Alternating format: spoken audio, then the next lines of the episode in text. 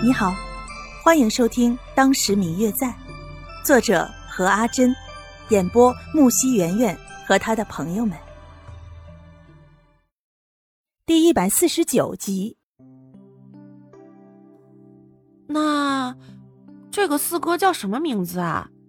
我听祖父说是静安，那这个四哥就叫做刘静安吗？白若秋听了刘芷兰的回答之后，很郁闷。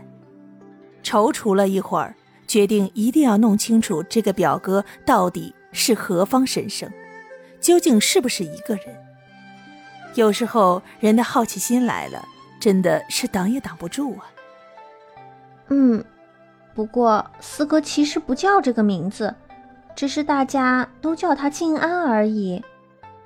他不叫这个名字，那四哥到底叫什么呀？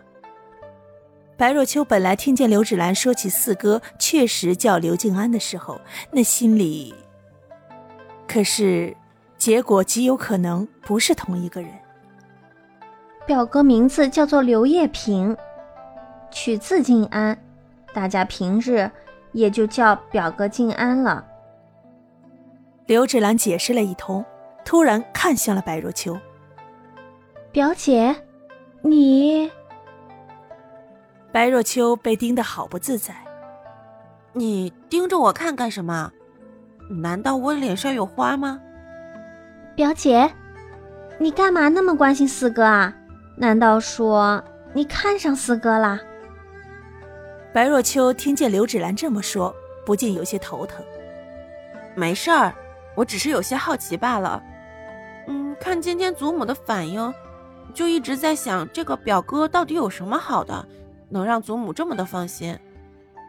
白若秋随便支吾了两句，便准备搪塞过去，心里边却在想着，可能自己这个表哥极有可能就是那天所见的那位出尘脱俗的男子，一时在心里面乍舌，没想到这天下这么小，竟然就是自己的表哥，世上的缘分真的是太奇妙了。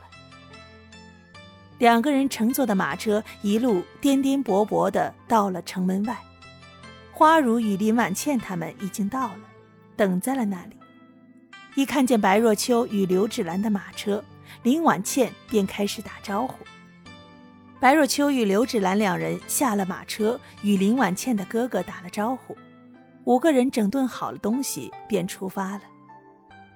在路上，白若秋没有见到其他人。